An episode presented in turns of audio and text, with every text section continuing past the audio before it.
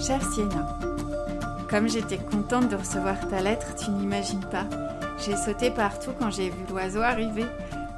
Mon oiseau de correspondance avec le passé est noir, noir comme du charbon, mais il est très grand, c'est un géant, et il peut être très beau par moments. Il s'est posé sur le toit et il a allongé son cou vers moi pour me donner ta lettre qui avait l'air minuscule dans son grand bec. Futé n'arrêtait pas d'aboyer parce qu'il avait peur. Il est comment, toi, ton oiseau de correspondance avec le futur? Alors donc, t'es en sixième. C'est pas croyable, hein on a plein de points communs. Toi aussi, tu as un chien, et je trouve que Loop, c'est un nom génial. Le mien aussi, il tourne en boucle autour de lui pour attraper sa queue, c'est drôle. Oui, moi aussi, comme toi, je vais au collège Robert Schumann à Noir-Étable. C'est fou quand même de se trouver si loin l'une de l'autre, on pourra jamais se voir en vrai alors qu'on vit au même endroit. En revanche, Sienna, moi, le collège, je le trouve pas pourri, comme tu dis. C'est fou que tu n'aimes pas le collège. Qu'est-ce que vous faites là-bas? Avec les potes, nous, on adore y aller. Il faut que je demande à mon papy ce qui a changé, si quelque chose a changé, si elle le sait. T'as vachement de chance d'avoir un grand frère, même s'il te tape des fois. J'aimerais trop avoir un grand frère, mais ça, c'est pas possible. Je vais d'abord répondre à ta question de là où je vis. Alors voilà, j'habite à Visconta, tout près de chez toi, donc, puisque tu m'as dit que tu te trouves à celle sur du rôle. C'est dingue, j'adore, j'y vais souvent à vélo. Et maintenant que je sais que tu habitais là-bas, enfin, que tu habites là-bas, enfin bref, maintenant que je sais, je vais plus regarder celle comme avant. Donc, j'habite dans une maison qu'on appelle ici une maison vivante. Je crois pas que tu connaisses. Quasiment tout le monde aujourd'hui habite dans ce genre de maison. C'est une maison en paille et en bois, avec une serre intégrée, des unités de compostage au sous-sol et un toit solaire. En ville, ils ont aussi ce genre de choses, mais sous la forme d'immeubles. J'ai une copine qui habite en ville, elle s'appelle Betsabé, je t'en parlerai, elle est cool. Pour les maisons vivantes et les immeubles vivants, je ne sais pas très bien exactement comment ça fonctionne, on apprend à les fabriquer qu'à partir de la quatrième seulement, alors bon, mais voilà ce que je sais. On est autonome en électricité et en eau, D'ailleurs, on produit plus d'électricité qu'il nous en faut. Et puis, on a zéro chauffage. Mais on n'a pas froid, tu sais, c'est juste que la maison produit toute seule de la chaleur. C'est d'après mon père grâce à la serre.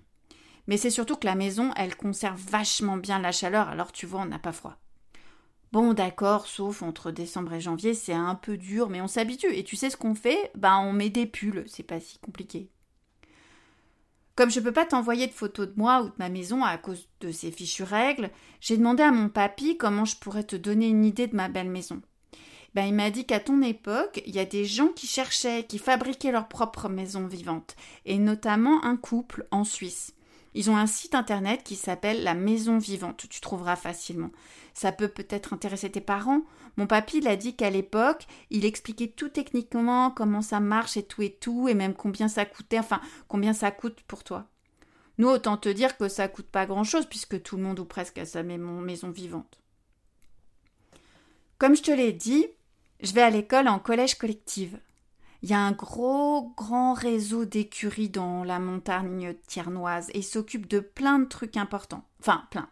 Disons qu'il s'occupe de deux trucs hyper importants le ramassage scolaire et le ramassage des ordures. Ouais, on est considéré comme des déchets toxiques, je te jure. Non, évidemment, c'est pas les mêmes attelages. En fait, la calèche, c'est trop bien. Le trajet n'est pas si long que ça, on passe sur des anciennes routes et on passe sur des chemins aménagés. Tout est aménagé pour les chevaux et les vélos, heureusement. On voit pas le temps passer, on regarde le paysage, on nomme les oiseaux, il y en a tellement, on nomme les arbres, on tente de reconnaître les odeurs des plantes quand il fait assez bon pour enlever la capote. Je suis capable de reconnaître 25 odeurs de plantes et 32 chants d'oiseaux. Et toi, t'es forte aussi? Bon, pour les arbres, je suis assez nulle. C'est Suleiman qui est trop fort, il les connaît tous ou presque. Il peut même dire leur âge. Et notre prof de biomimétisme, c'est notre prof principal, il a dit qu'il a à chaque fois raison, Suleiman. Il est incroyable. Je te parlerai de Suleiman plus tard. Dans la calèche, on peut écrire aussi. C'est pratique, il y a des petites tables aménagées. On va quand même assez vite aussi, tu sais, parce que les chevaux, ils sont aidés par une assistance électrique et c'est hyper confortable parce que les amortisseurs, c'est des trucs hyper souples, hyper high-tech, comme ils disent les adultes, avec des matériaux hyper solides et hyper légers. Enfin bon, rien à voir avec les tape cul qu'on voit dans les films, tu sais, les diligences des westerns de John Wayne. Tu aimes John, John Wayne? Tous mes potes trouvent ça hyper ringard, John Wayne, mais moi j'adore. Je te parlerai de John Wayne aussi. Ça doit être dur pour ton père de travailler dans une menuiserie. Mon père, lui, il fait pousser des plantes pour des huiles essentielles et il les distille lui-même. C'est pour ça que je suis forte en odeur. J'ai commencé à les reconnaître toutes petites parce qu'il m'accompagnait en triporteur à l'école. On allait à fond la caisse. Le trajet était trop court. Ça, c'était avant que Mila arrive. Mila, c'est ma petite sœur. Je t'ai dit que j'avais une petite sœur. L'horreur. Je te parlerai pas trop de Mila parce qu'elle m'énerve. Oups, c'est déjà l'heure, je dois partir. Tu sais quoi? J'ai pas vu fuiter depuis deux jours. Il part comme ça, on sait pas où il va. Moi, j'ai dit à mon père qu'il risque de se perdre ou de mourir et qu'il faudrait l'attacher toute la journée quand on n'est pas là. Mon père m'a dit que je disais des âneries invraisemblables, qu'on n'a jamais vu ça, que depuis quand on attacherait euh, les chiens toute la journée, les chiens sont libres comme nous, et c'est pas parce qu'ils nous aiment bien qu'on doit croire qu'ils sont à nous et qu'on les possède, gna gna gna gna gna gna.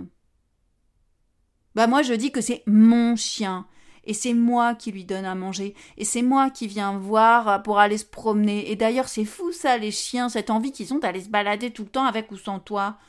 Ton chien à toi Loups il part plusieurs jours comme ça aussi? Cette fois-ci je te laisse. Réponds-moi vite s'il te plaît avec une longue longue longue et très longue lettre. Bisous Sienna. Ton achat du futur. PS. Tu m'as rien dit sur le travail de ta mère? Elle travaille, n'est-ce pas? La mienne, elle s'appelle Salomé. Elle dirige un laboratoire matériaux et phénomènes quantiques. Je sais pas toi, mais moi en physique quantique, j'y pige rien et j'ai trop la honte au collège justement à cause de ma mère. Elle, elle s'en fiche, mais c'est les potes qui se moquent. Heureusement, sous les m'aident. Ils m'aident, mais bon, il n'y a rien qui rentre. Je sais pas pourquoi j'arrive pas à l'écouter. Pourtant, il parle lentement, hein. il va pas trop vite pour que je comprenne bien, mais il n'y a pas moyen, je le regarde, je le regarde. Bon, je te parlerai de Suleiman plus tard.